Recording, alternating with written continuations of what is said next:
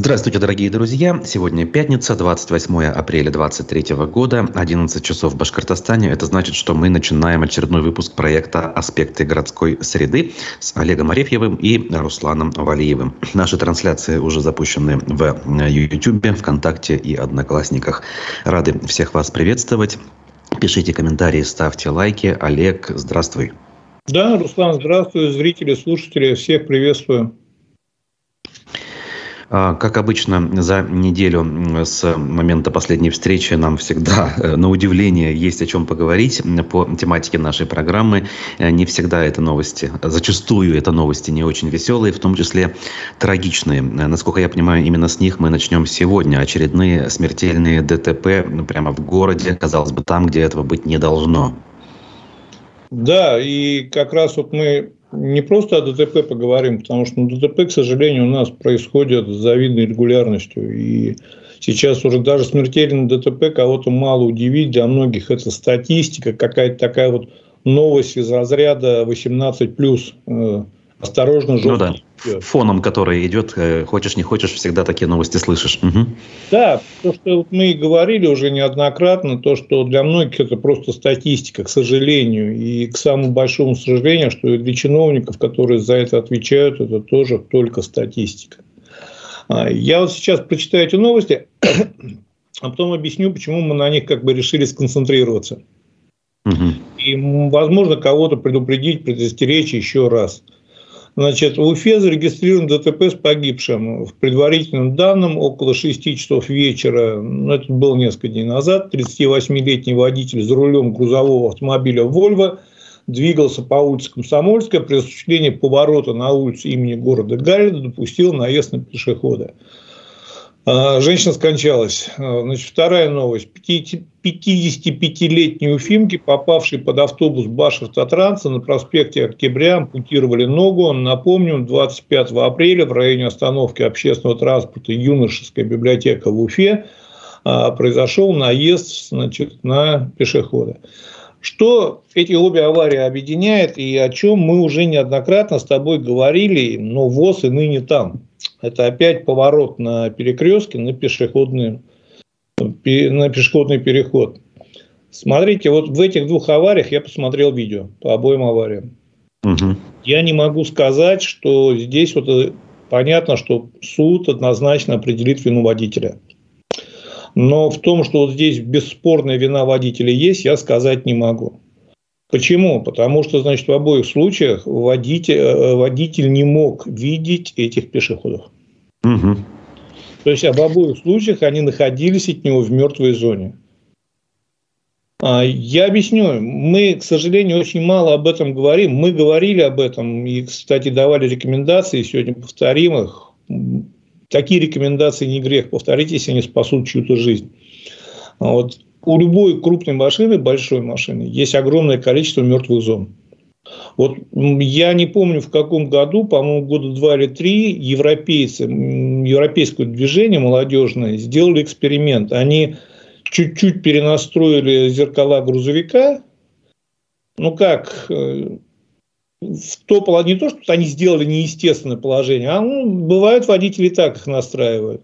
И смогли поместить 28 человек прямо вплотную рядом с автомобилем, с грузовым, которых из кабины было не видно даже при желании. Вот тут можно было смотреть в зеркала, это надо было либо окно открывать, вылезать, либо еще что-то. Их было не видно, это мертвые зоны.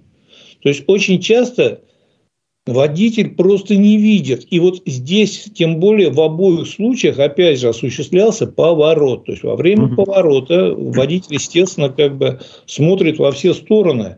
То есть э, они пытаются понять, кто где едет, кто где идет, кого-то они видят, но не всех. Угу. Вот. При этом, смотрите, еще один очень важный момент.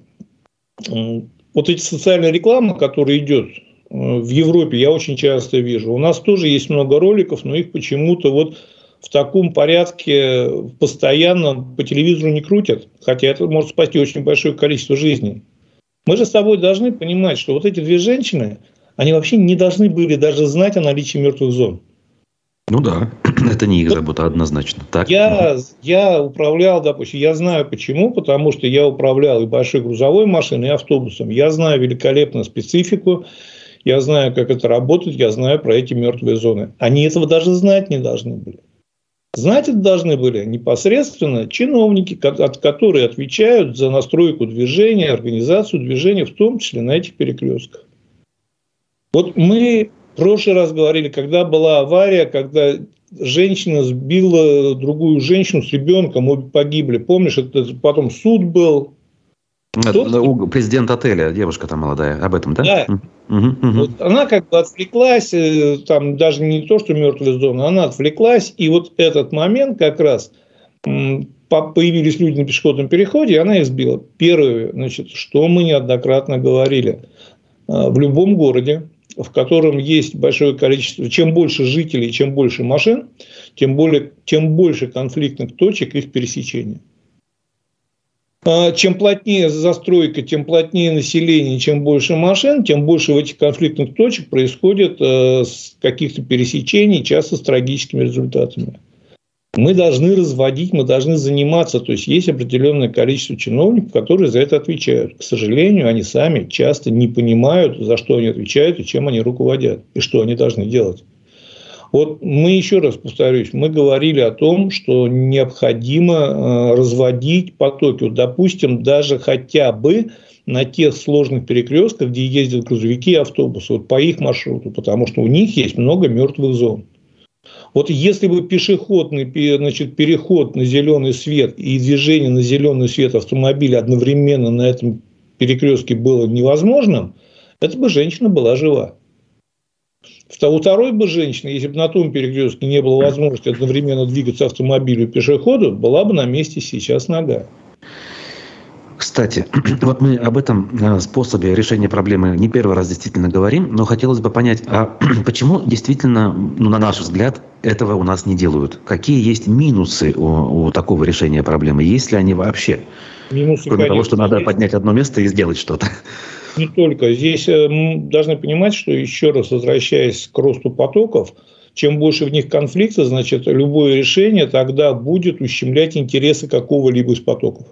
Угу. То есть, если, значит, мы разводим вот эти секции светофоров зеленого, пешеходные и зеленую, значит, то тогда понятно, что зеленая секция для водителей будет загораться дольше, ждать ее придется, и тогда, в принципе, меньше автомобилей будет проезжать перекресток.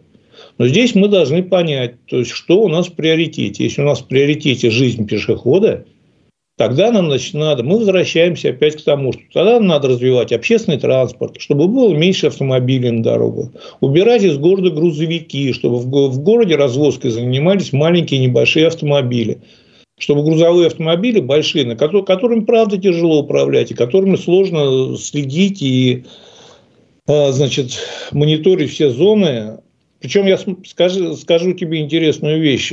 Понятно, что производители эту проблему знают. Очень многие европейские производители, особенно Volvo, которые уделяют огромное внимание безопасности движения. Вот просто, наверное, самый такой э, производитель, который об этом думает больше всех.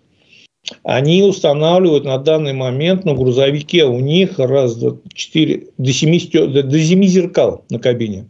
Угу чтобы водитель мог, э, имел возможность видеть все мертвые зоны. Но первое, 7 зеркал это не обязательно, по правилам у нас в России только два, правое и левое. Вот. И при этом смотреть во все зеркала одновременно, ехать, еще наблюдать за дорожной обстановкой, ну, Руслан, ну, реально тяжело. И это вот как раз из разряда тех ошибок, о которых мы говорили при концепции Zero, ну, э, Zero Vision, это когда стремление к нулевой смерти на дорогах учить дороги прощать ошибки. Вот если бы пешеходный переход был метра три отодвинут от перекрестка, либо перекресток разведен по зеленым сигналам светофора, смертности не было. Почему не делают? Да, потому что боятся, что, значит, мы же должны понимать, что у нас любое действие в стране чиновников всегда рассматривается через призму политических э, моментов. То есть, mm-hmm. недовольство масс. Потому что вот эту женщину задавили, задавили. Новость прошла, прошла. И все как бы, ну, вот водитель виноват. Он должен был видеть, он должен был наблюдать. Ну, не смог водитель, не увидел. ну, его посадят. Ну, легче-то ни родственникам, ни этой женщине не станет. А если сейчас перенастроить там светофоры, то возмущений, ну да, реально будет довольно-таки много. Причем, смотри, самое как бы грустное, наверное, то, что если мы перенастроим светофоры, и там никто не станет гибнен, гибнуть, э, это же не, нельзя сделать как бы достижением. То есть нельзя да, вот да, как бы сравнить. Никто не будет радоваться, и это даже озвучивать не будет. Смотрите, у нас статистика лучше стала. Стала и стала, как говорится. Ага. Нет, понимаешь, статистику с этим будет очень сложно связать, потому что мы не ага. можем как бы сравнить два однотипных периода. То есть вот в это же время, в одинаковых условиях, значит, не в это же время там в прошлом или в будущем, а вот именно в параллели. Вот при работающем светофоре так и работающем не так. Что вот при, если бы мы четко понимали, что при неперенастроенном светофоре погибло 10 человек, а при настроенном зеленом 0, тогда бы это была медаль, галочка и вообще все вытекающие вполне возможно.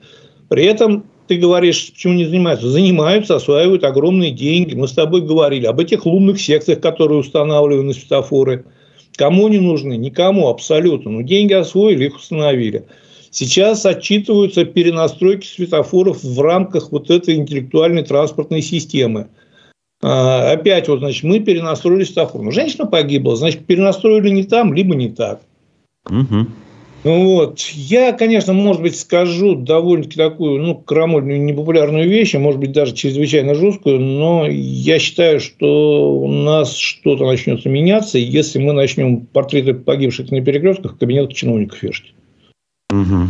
Вот тогда он, приходя на работу и видя их, он будет думать о том, что надо что-то сделать.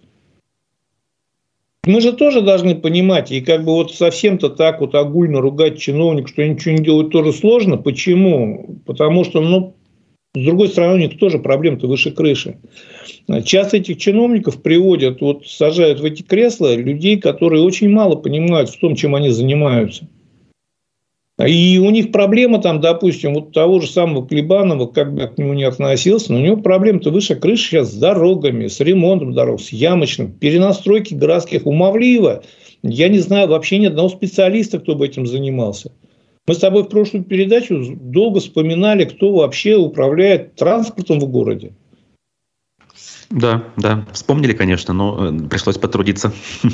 Да, и поэтому как бы отсутствие специалистов, отсутствие компетенции, отсутствие специальных людей, которые бы занимались, отсутствие отдельного финансирования, потому что это требует. В результате мы получаем вот такие результаты, грустные, печальные.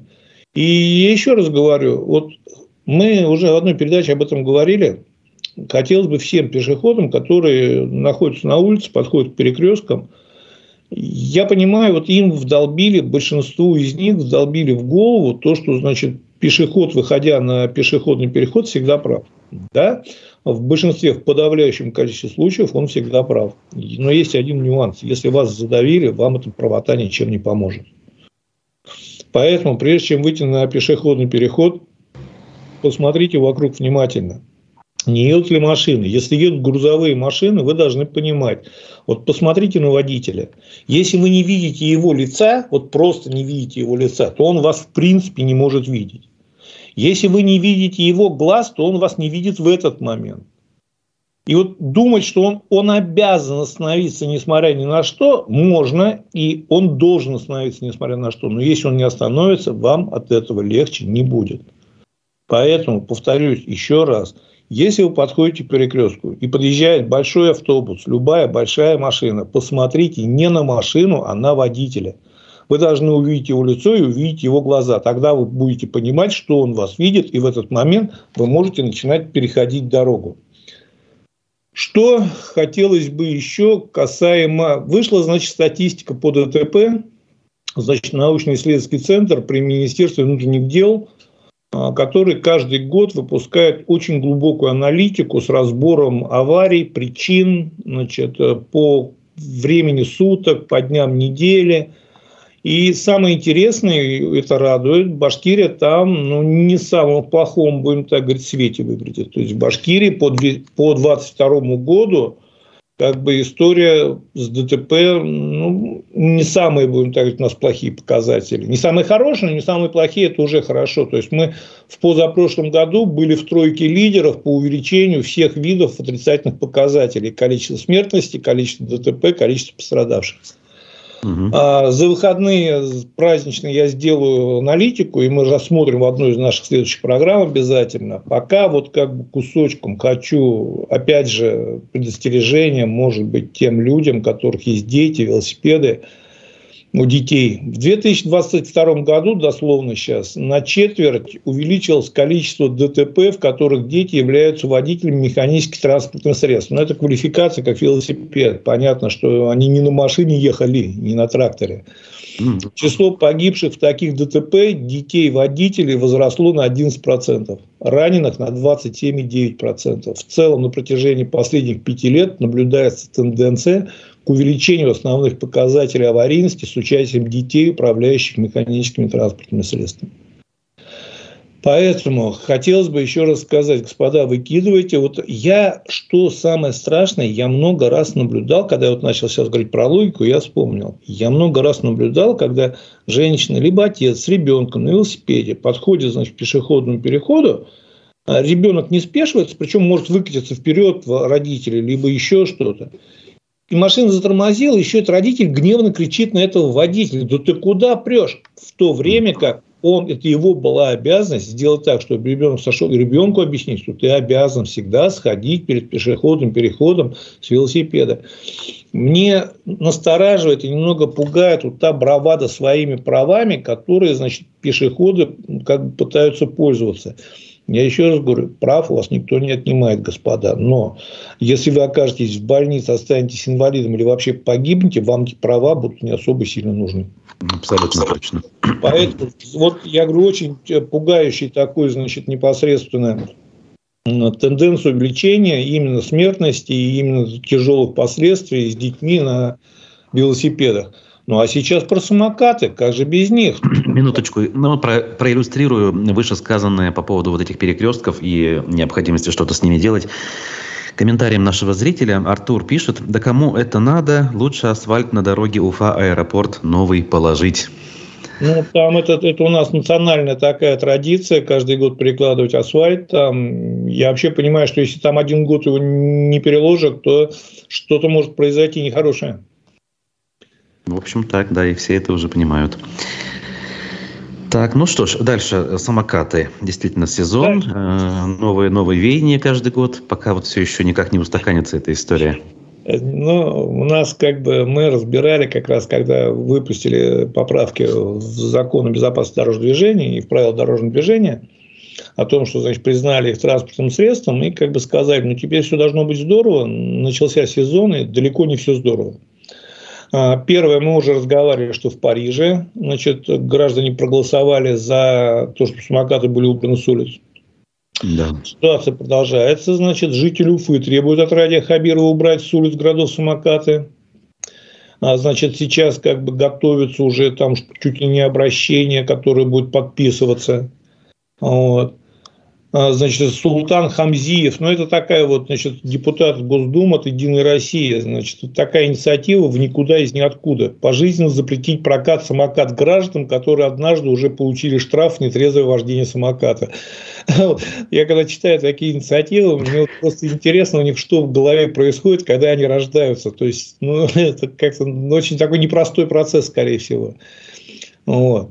Вообще мы должны понимать, что это новая реальность, и это проблема не только России. То есть проблема борьбы с самокатами, она проходит как бы везде. И даже в Германии сейчас вводят очень большие сборы для сервисов аренды, которые значит, даже начинают некоторые сворачивать работу, уже есть данные. То есть это пока как бы вот на улицах и пользователи не особо ощущают, но государство начинает повышать в Германии а, сборы с этих компаний, которые занимаются выдачей в аренду самокатов. А, в Париже, как мы уже говорили, с 1 сентября запретят вообще аренду самокатов. То есть, это проблема, с которой борется весь мир. Потому что, как мы в предыдущей теме уже с тобой обсуждали, что при количестве плотности населения и наличии разно, разношерстных потоков, то есть вот один поток транспортный, понятно, там очень все сложно, потому что, значит, разные скорости, разные автомобили, разные темпераменты, но это все регулируется очень жестко правилами дорожного движения. На каждом автомобиле есть регистрационный знак, и владелец автомобиля, либо у водителя есть права, и есть возможности, есть э, механизмы их наказания, контроля за соблюдением правил дорожного движения.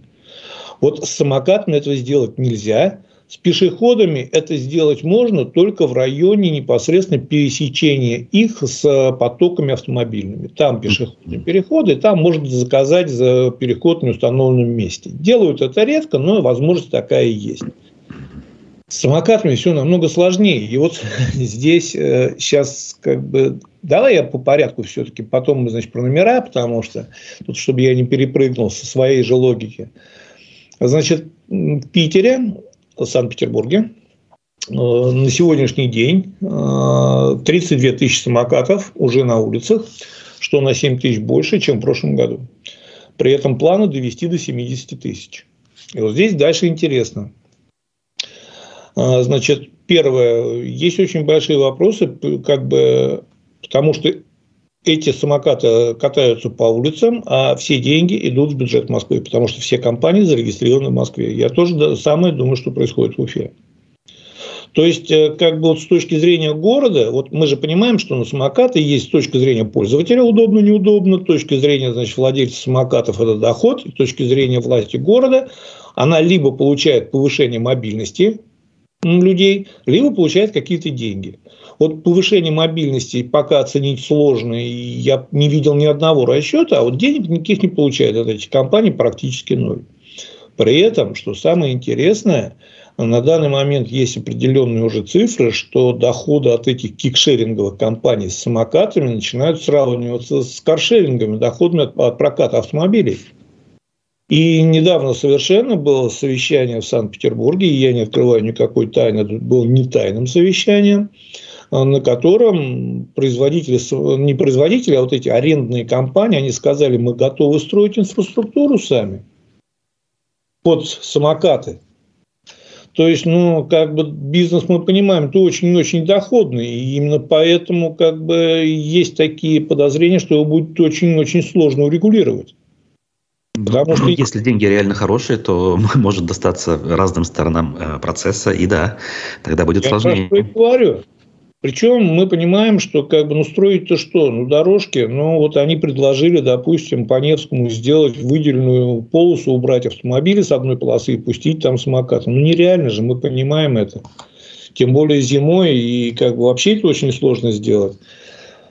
Но, тем не менее, вот с самокатами что-то надо делать, решать, а решения у нас как бы предлагаются такие довольно-таки забавные. Вот, допустим, э, есть предложение о регистрации самокатов. То есть депутаты Государственной Думы разработали поправки в закон о государственной регистрации транспортных средств Российской Федерации.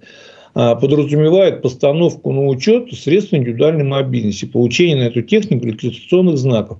Вот причем, смотри, вот здесь ситуация такая, звучит вроде бы логично, и как раз мы об этом и говорили, что наказать их сложно, потому что они не зарегистрированы, их идентифицировать очень сложно.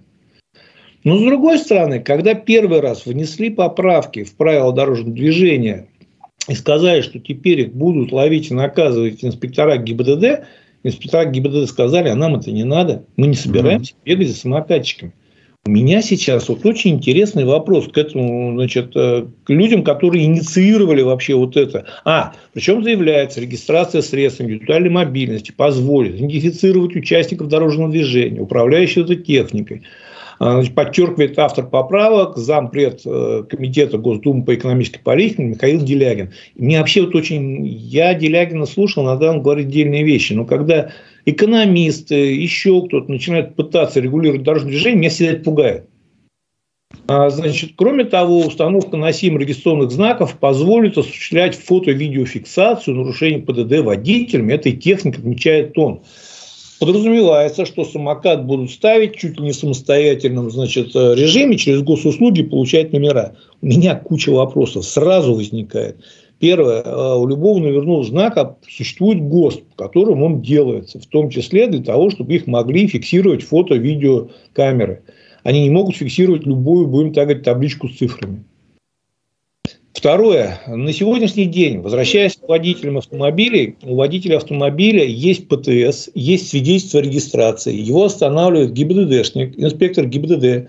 Угу. Берет свидетельство регистрации, смотрит прописанный в нем номер, и смотрит номер на автомобиле, сверяет, если значит все нормально, он едет дальше. А, на самокатах как вы собираетесь проверять номера? Завтра вам навешивают там любых левых номеров. Вы как их собираетесь идентифицировать? Самокат вообще не подразумевает наличие каких-либо сегодня регистрационных документов. А для того, чтобы выдать регистрационный документ на этот самокат, там нужны какие-то номерные агрегаты, по которым он может быть идентифицирован. Потому что в противном случае эти номера можно бесконечно перевешивать. То есть вот механизм реализации люди делают какие-то вот, значит, громкие заявления, причем абсолютно не понимая вот, как бы механизмов реализации этого предложения.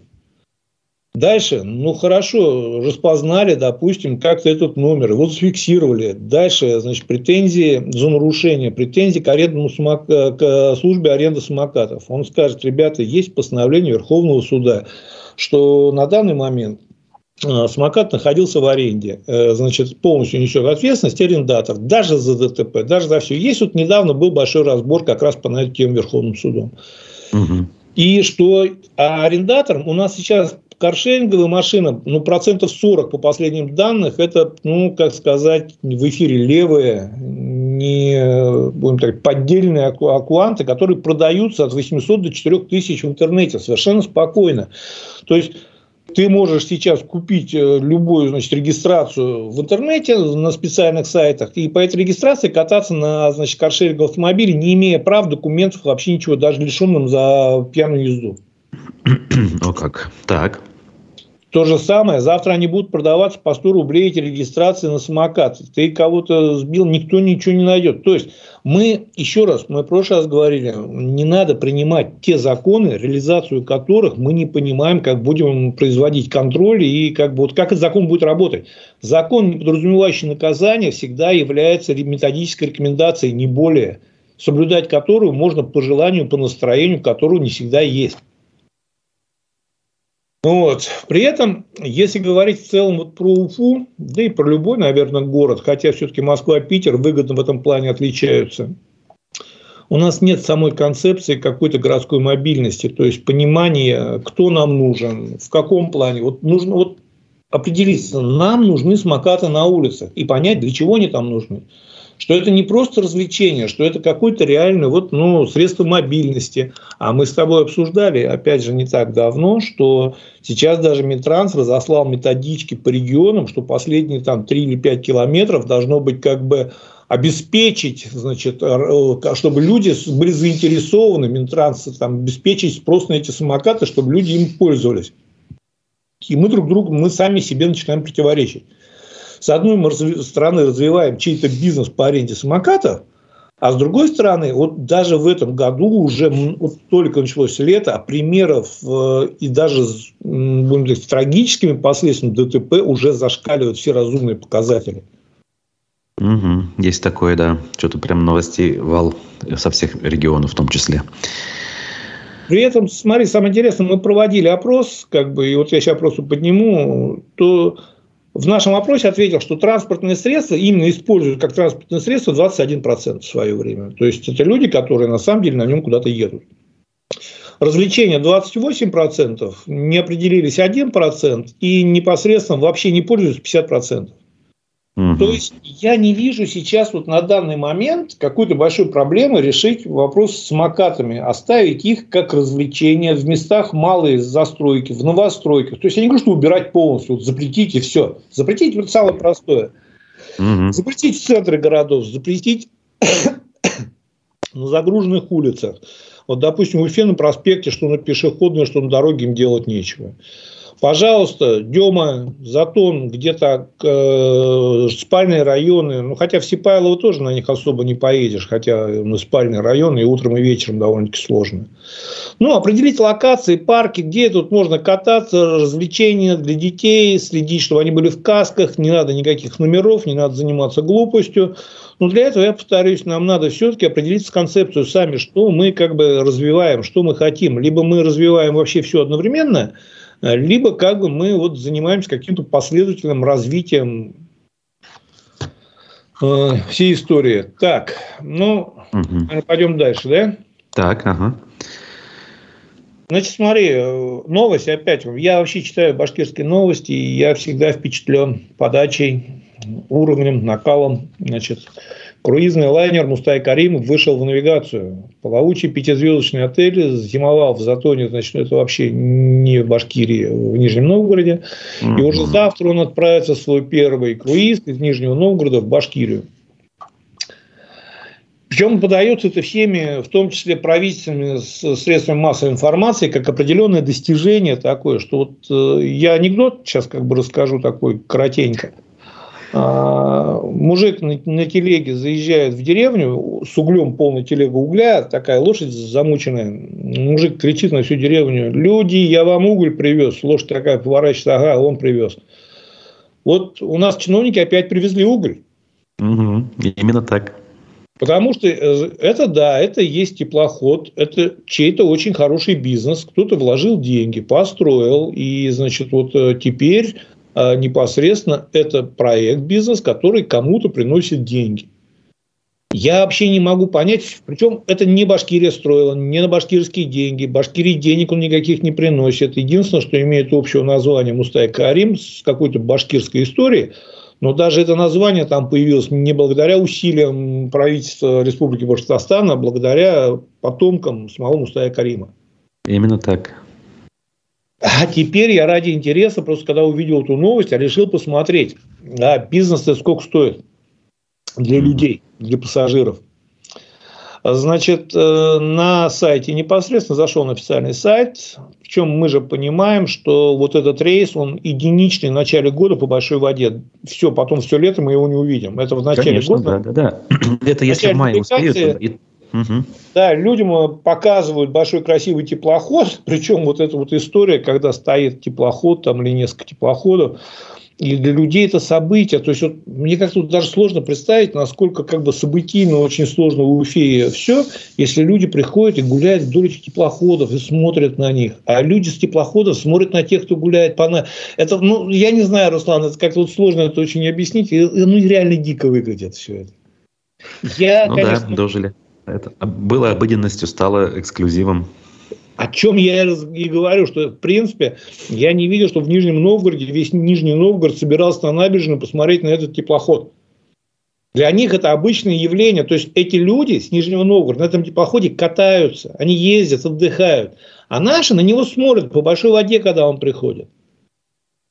Что касается цен, значит, там разные есть варианты. Есть от Нижнего Новгорода Уфы обратно. Есть, значит, определенные фрагменты можно было выбрать. Вот на сайте есть цена Уфа, Елабуга, Казань. То есть ты в Уфе можешь купить, но в связи с тем, что он как бы не возвращается обратно в Уфу, ты можешь сойти в Казани. Вот четыре дня, три ночи. Ну, понятно, что первый день – это день заселения, как последний день – это день, как когда уже прибыл, и ты выходишь. То есть, ну, считать три ночи, два дня. Стоимость а, двухместной каюты 19 квадратных метров, а, почти 80 тысяч рублей. Так. При этом так. я как бы а питание? посмотрел.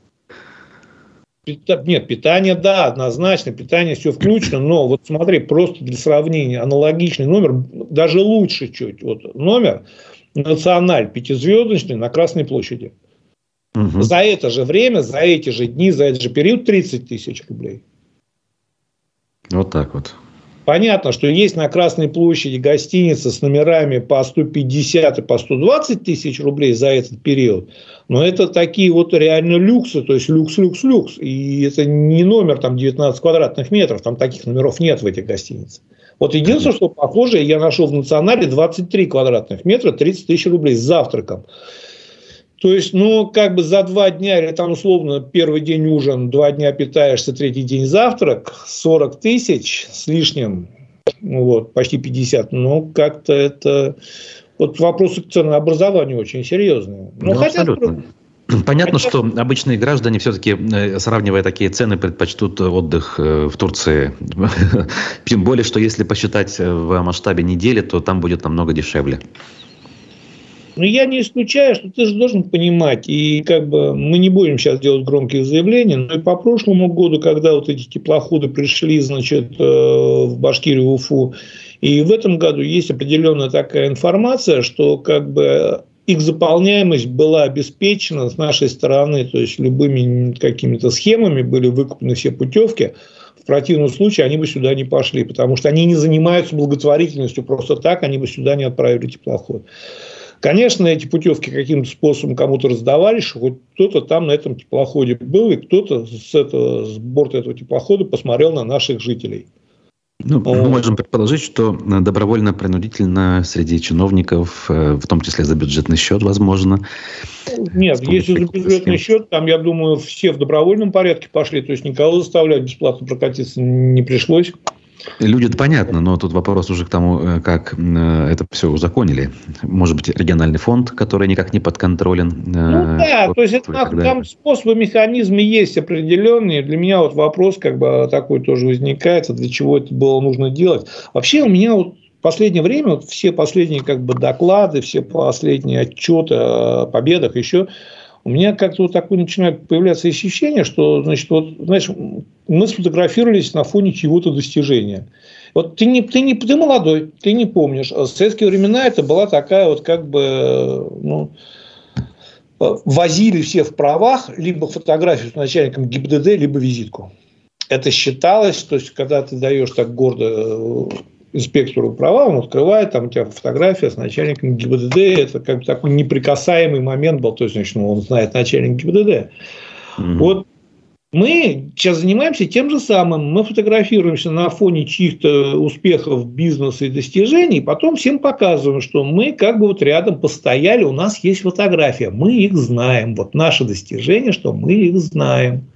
Мы им заплатили, чтобы они приехали там какими-то хитрыми схемами, еще что-то. Вот.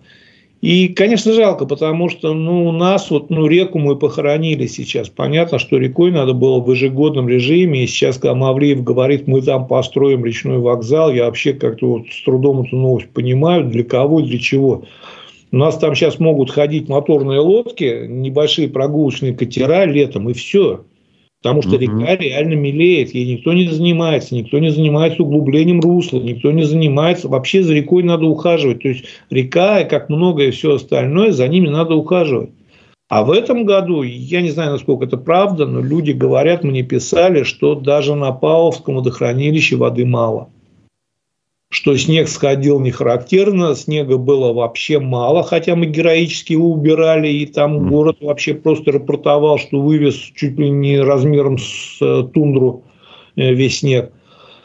Но снега было мало, и даже на Павловском водохранилище воды мало. И опять же, я даже не знаю сейчас ситуацию по паводку. Можно посмотреть по уровню воды, но не факт, что, может быть, Мустай Карим-то и не пойдет сюда. Вот именно что уровень воды так себе. Там буквально в районе метра-полутора был подъем по белой. Вот на днях буквально я смотрел. Я вот не уверен последние два дня. Вот. Ну, не исключено, что кончится тем, что мы как бы скажем, что, извините, споткнулась, не смогла, и, значит, на этом вопрос закончим чисто я вот как бы, я двумя руками за. Я вообще за, чтобы жители Уфы катались на хороших теплоходах, имели возможность прогулочные. Но обещали тогда четыре теплохода придут, значит, будут прогулочными, не пришли. А, привозят раз в начале лета. Для чего это делают? Я не понимаю. Я правда этого не понимаю. Вот. Ну, будем так говорить, мы, как, я, я уголь привез, а люди, я, я вам уголь привез. Да, Дальше. Да, именно Значит, так. Очень, так, ну, опять же от Артура сообщение. Это уже на тему, которая была выше, касательно средств индивидуальной мобильности. Еще бы запретить ребят, которые на мотоциклах в дырявых, с дырявым глушителем по проспекту Октября в 2 часа ночи гоняют. Спать невозможно, и никто их не ловит. А вот с этим как раз очень хорошее замечание. И здесь я скажу, на данный момент э, лежит в разработке а, значит, механизм контроля. То есть я, не, я, честно говоря, техническую сторону не смотрел, но как раз вот это предложение от такой довольно серьезные люди внесли. И, значит, разрабатывать механизм, что будут фиксировать, значит, по номерам вот эти транспортные средства с повышенным звуком вот, э, шума. И с довольно серьезным наказанием впоследствии. То есть над этим работают. То есть вот здесь я точно могу сказать, если я часто к чему-то отношусь скептически, в этом направлении работа идет довольно серьезно. Она может быть как раз вот в отличие от всего остального не особо публичная, но этим занимаются, об этом думают, эту проблему знают. И здесь вот, кстати, я не исключаю, что здесь мы как раз э, сможем получить довольно-таки э, хорошее решение, потому что технически это воплотимо и не так сложно. Понял. Ну что ж, как говорится, будем надеяться. Олег, хотел бы все-таки уточнить, затронем ли мы тему ухода э, Виктора Искалина с рынка перевозок? Э, все-таки он до последнего времени занимался обслуживанием направления Иглино и вот объявил, что ушел. Вместо него там Башавтотранс э, героическим э, путем пытается все это дело заместить. Но как бы понятно, что в одночасье заместить вряд ли получится. Тут важен принцип же, что человек все-таки пытался сопротивляться, э, но не получилось. Здесь дело нет, давай затронем с удовольствием. Тем более Виктора я лично знаю, отношусь к нему очень хорошо, несмотря на его довольно сложный характер, э, резкий. Но у меня к нему очень хорошее отношение, человеческое, я его хорошо знаю. Вполне возможно, я не смогу быть до конца объективен, но вот лично мое мнение, да, к сожалению, Виктор и многие остальные, они не смогли перестроиться в новую модель, причем их перестроение было усложнено тем, что у нас модели-то новые не появилась, потому что когда Ради Фарис постоянно заявлял, что э, нам надо работать по правилам, то как бы, ну, господа, правил так до сих пор и не появилось. До сегодняшнего дня. Недавно ушел, значит, только э, встал на колени перевозчик ООО «Помощь», которым значит, все водители работали по договорам ГПХ, что противозаконно по определению. При этом, чтобы как бы вот Виктора сейчас вот еще вспомнить немножко хорошим словом, то что я говорю, у меня лично к нему хорошее отношение, мне без разницы, как, кто как считает, кто о нем что думает. Это мое личное отношение, я ему в глаза смотрел, руку жал. Вот. Надо здесь немножко знать его историю. То есть Виктор Искалин в свое время один из немногих, один, наверное, из первых, кто встал на сторону Минтранса, когда началась война с нелегалами, еще первая. И ему и гранату вешали на ворота. То есть это была такая звонкая история, как раз потому, что он выступил очень жестко как раз за легализацию рынка. Вот. И он э, работал, как понятно, что в его работе тоже к работе были определенные вопросы, но тем не менее, кого я знал из его водителей, со всеми он поступил честно. То есть он даже часто из своего кармана какие-то закрывал деньги, которые не получал по тем же картам Алга. Единственное, конечно, его и минус многих, что они так и не смогли объединиться. И как бы понятно, что каждый пытался. Причем Виктор пытался это сделать. Он как бы предлагал многим, но вот этот накопившийся внутренний негатив между перевозчиками своими, в результате кончится тем, что идут все, не только он. Если остальные думают, что значит, вот сейчас Виктор ушел, мы останемся, да нет, все уйдут. То есть рынок будет переформатирован в итоге. Вот пока их держат только потому, что, значит, держат самых послушных, самых подконтрольных, самых молчаливых, потому что, ну, как бы, ну, должен кто-то возить. Баштатранс сам не вывозит. Значит, э, Батыров как не расширяет свой бизнес и получает в том числе автобусы по определенным схемам, и в том числе с аффилированных компаний. Потому что надо посмотреть, я не могу сейчас утверждать, опять же, но насколько я э, понял, что часть автобусов помощи, которые зашли через, через автомиговские аффилированные структуры, а перешли к Батырову. Не знаю, на каких условиях, надо смотреть, выкупил ли он, взял эти условия, чтобы помощь была. И пока вот Батыров как бы набирает вес, пока Башстатранс еще пока жив, пока Автомик определяется значит, на свои перспективы развития по рынку.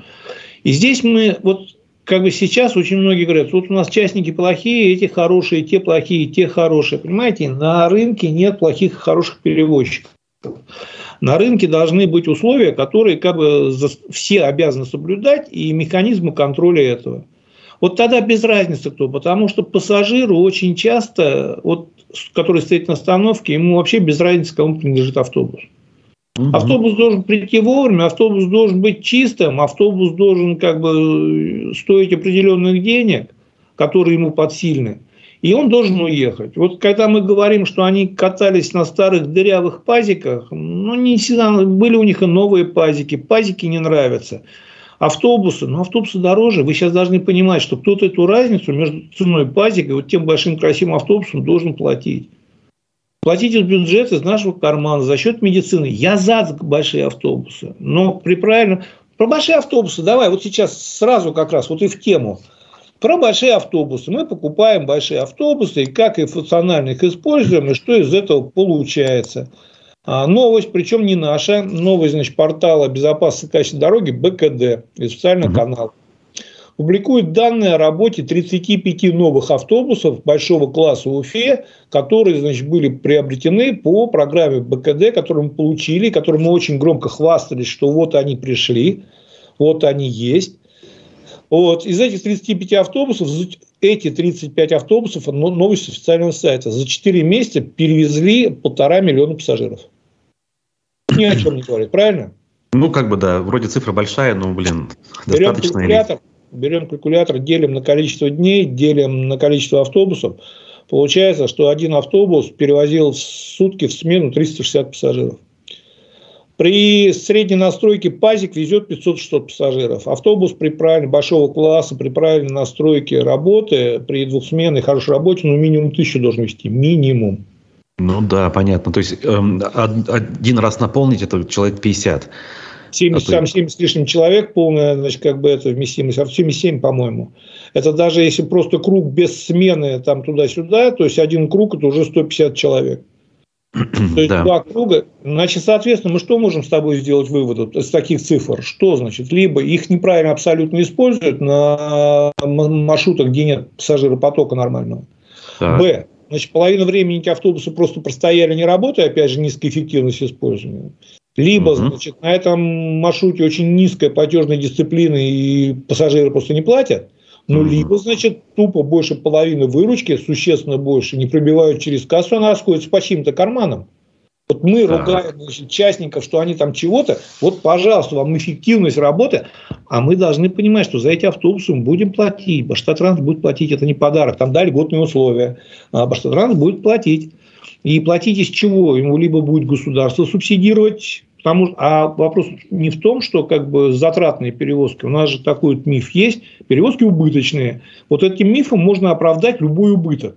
Вот мы не привезли денег, мы должны, ну же убыточные перевозки. А то, что автобус возит воздух, 35 новых автобусов 4 месяца возят воздух, никто эту эффективность не оценивает, никто.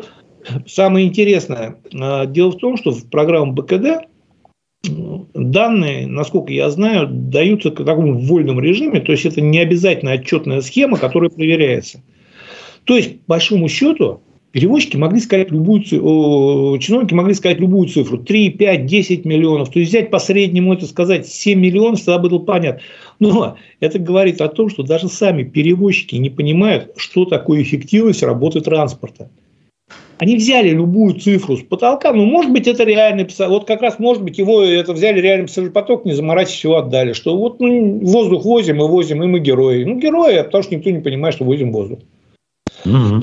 Вот. И за эти автобусы надо будет платить. Эти автобусы надо будет содержать. К пазикам можно было относиться по-разному. Но пазики, к сожалению, как бы, да, это был не самый комфортный, не самый красивый транспорт. Вектора те же самые пазики.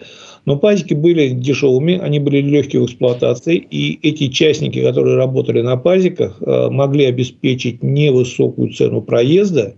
При этом при относительно, потому что когда говорили, что частники вечно, я помню те времена, когда работали на линии исключительно частники, Баштатранс почти не было, они ходили до часу ночи. Просто после 10 был проезд 30 рублей.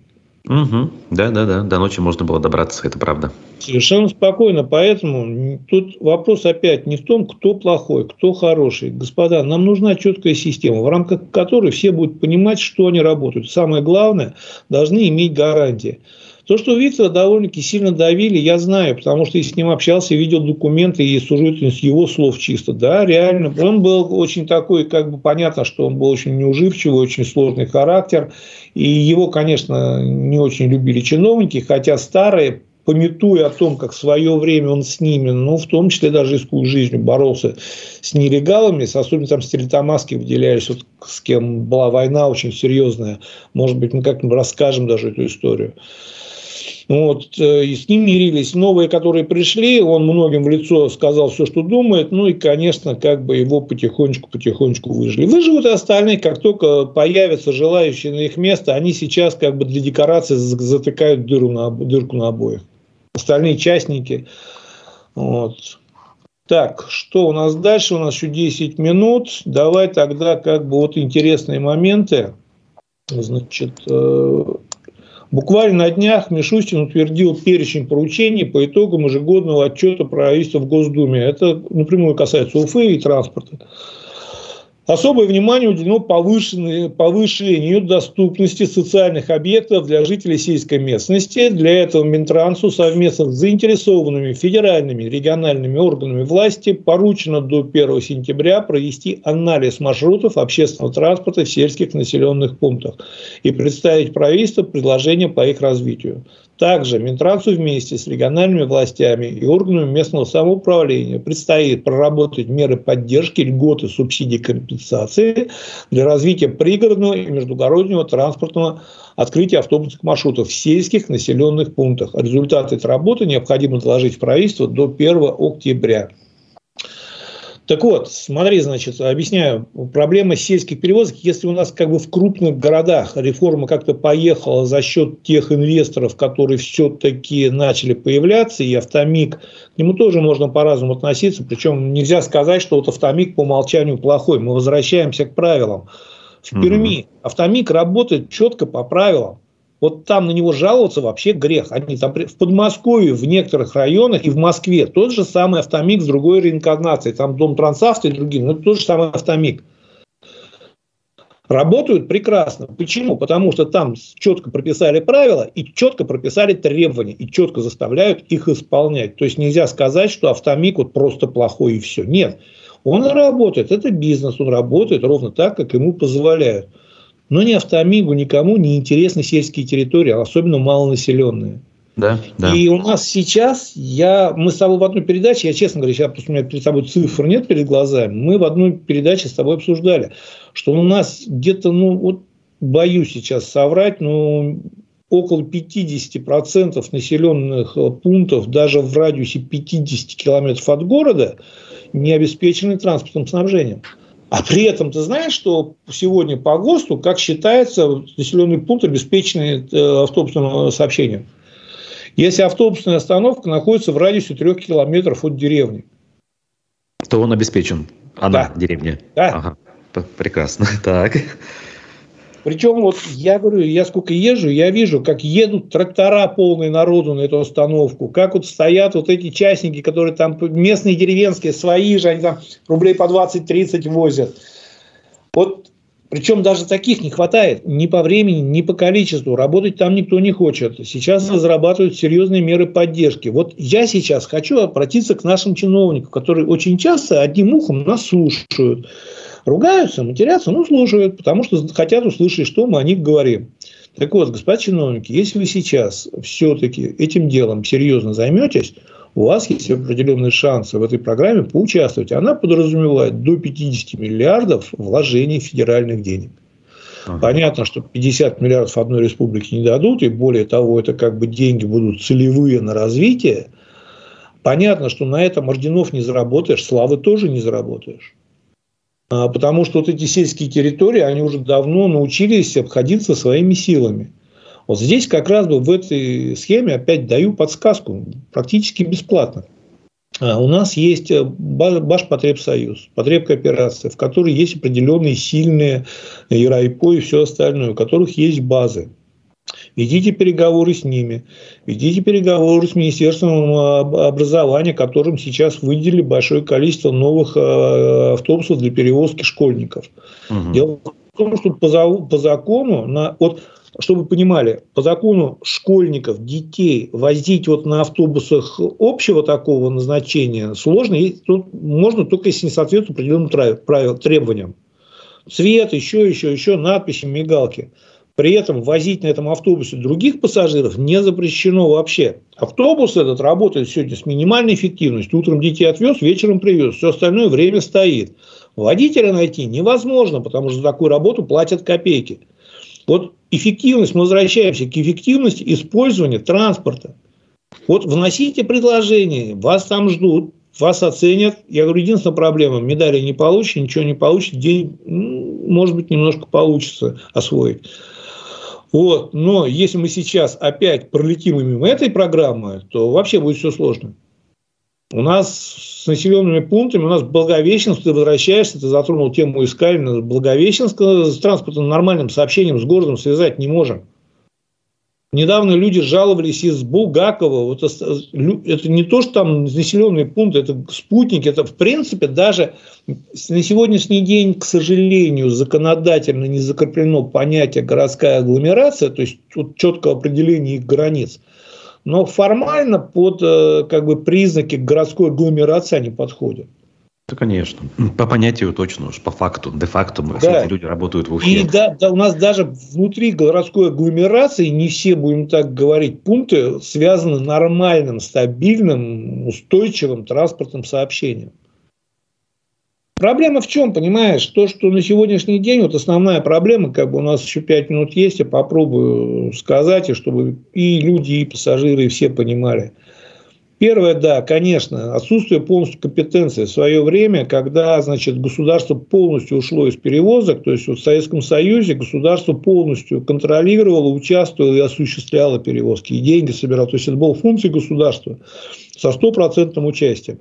Потом, после перестроечном периоде, этих функционал снизился до единицы участия, то есть практически до ноля. Там, государство только разрешало им где-то работать, и то так условно разрешения выдавались.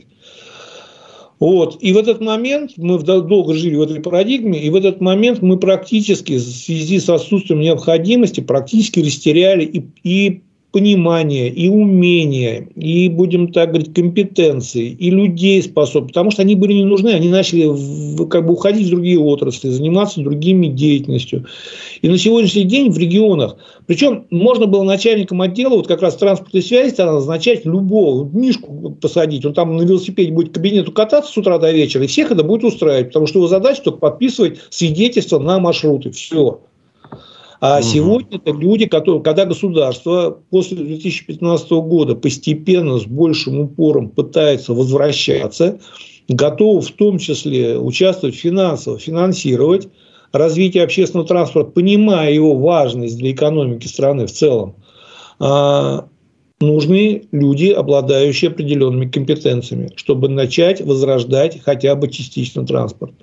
Проблема в чем? У нас нету механизмов оценки, мы с тобой тоже об этом говорили, нет критериев оценки качественного транспорта, потому что каждый воспринимает по-разному. Вот каждому в идеале, каждому, чтобы автобус от дверей подъезда доезжал до дверей его завода. Но такое сделать невозможно. Поэтому, конечно, надо вводить механизмы обратной связи с населением. И то, оценивать можно только через них, и работать только через них. В Москве это работает. В Москве еженедельно проводятся опросы выборочно 2-3 тысяч человек по их вопросам, требованиям транспорта. На основании них разрабатываются какие-то программы. Но в чем проблема? На сегодняшний день и как задача перед чиновниками общественный транспорт, мы должны понимать, если смотреть реально, она где-то во втором, если не в третьем десятке. У них без этого головных болей хватает. Угу. Тут школа протечет, тут еще что-то. Тут мы говорим про аварийности на дорогах, и там где-то что-то объект не сдали. Здесь прокуратура приехала, проверяет, почему не сдали. А транспорт, вообще э, люди в России, у них есть такая специфика. Они проходят, как бы уже как доказано, три стадии. Отрицание, возмущение, смирение. И все спокойно понимают, что ну, смирились в сельских территориях. Ну, сейчас что-нибудь проимитируем, немножко повозмущаются, что до них не дошло, опять смирятся. Смирились другие, смирились. Где-то наладилось немножко, где-то частник начал участвовать. У меня нет единого рецепта и таблетки такой, как бы и от головной боли, и от поноса одновременно, чтобы она вообще все лечила. Но я могу одно сказать. Нужны специалисты, которые должны этим заниматься. В регионе сегодня я их, к сожалению, не вижу. Может быть, они есть. Но они не публичные, и как бы и к ним не прислушиваются, и их как бы не привлекают к именно серьезной работе. Я вот даже не сомневаюсь, что эти самые специалисты есть, просто они не задействованы, к их услугам не прибегают. Вот и вся беда, печаль в этом заключается. Ну, так или иначе, мы не сдаемся. Уже э, больше двух лет э, ведем наш проект и планируем и дальше это делать для того, чтобы все-таки э, что-то двигалось с мертвой точки. А время нашего сегодняшнего эфира подходит к концу. Олег Арефьев, Руслан Валиев были с вами. Друзья, спасибо тем, кто ставил лайк, кто этого не сделал еще, вы можете это сделать как сейчас, так и после, если вы нас посмотрите. Комментарии также не забывайте писать. Увидимся с вами на следующей неделе, а пока желаем хороших выходных. Берегите себя. До свидания. До свидания.